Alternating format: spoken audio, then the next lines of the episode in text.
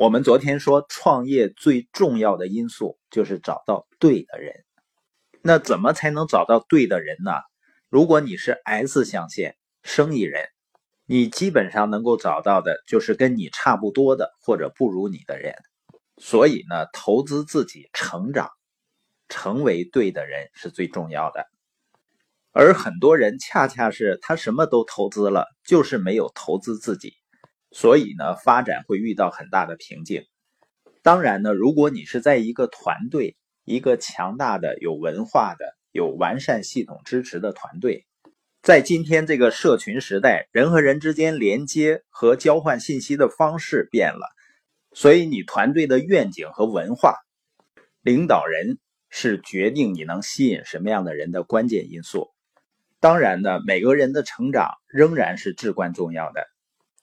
那关于找到对的人，也就是说连接到真正有价值的人，我们首先要知道的一件事是什么呢？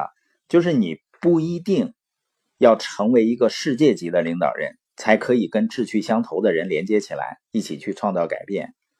也就是说呢，我们并不是非得成为另外一个马云啊、雷军啊、马丁路德金或者特蕾莎修女，才可以成为重要事情的一部分。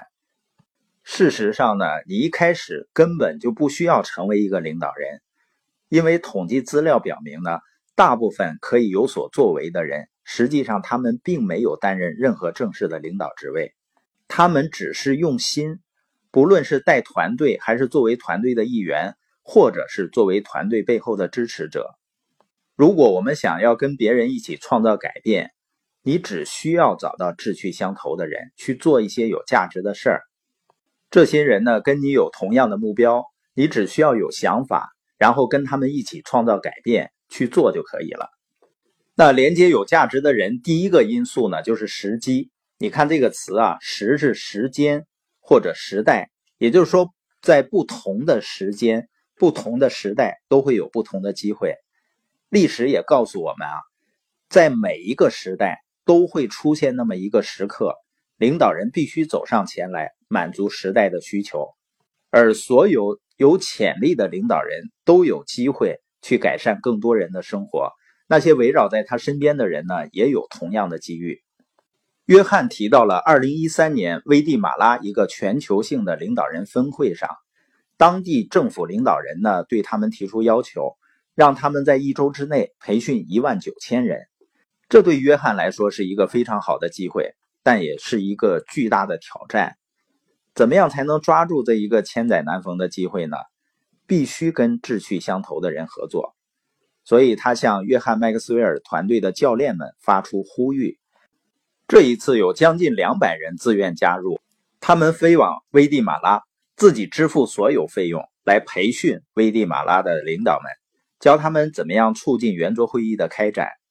这些教练们真正意义上把握住了时机，改变了别人的生活，因为他们培训的一万九千人呢，又在圆桌会议中领导了将近二十万人。但你知道最大的改变是什么呢？最大的改变其实发生在他们自己心中。他们去危地马拉是为了改变别人。但是从危地马拉回来之后，自己却改变了。他们尝到了价值的味道，因为所谓的成功呢，就是你做成了跟自己有关的事儿，而价值是什么呢？就是你做跟别人有关的事情。而当一个人一旦品尝了价值，成功就永远无法满足你。我们上次在武汉进行的书友交流会，其中一个书友分享的。他以前由于生意的压力，脾气呢一直很暴躁，甚至呢会经常去打孩子。而听了播音以后呢，以前是每天回家要么骂老婆，要么打孩子，现在呢每天回家要么抱老婆，要么抱孩子。表面上看呢是他受益了，他改变了，实际上呢另外一个改变的是我们传播这种文化的人的内心。因为我们能够体会到那种帮助别人所带来的价值感。那现在的问题就是，你能看到哪些可以创造改变的机会呢？能不能看到一条跟别人连接通往价值的路或者是不是有人邀请你加入他们做一些有价值的事儿？如果你看到了这样的机会就抓住它能让你说出我愿意的那些事情将改变你的生命。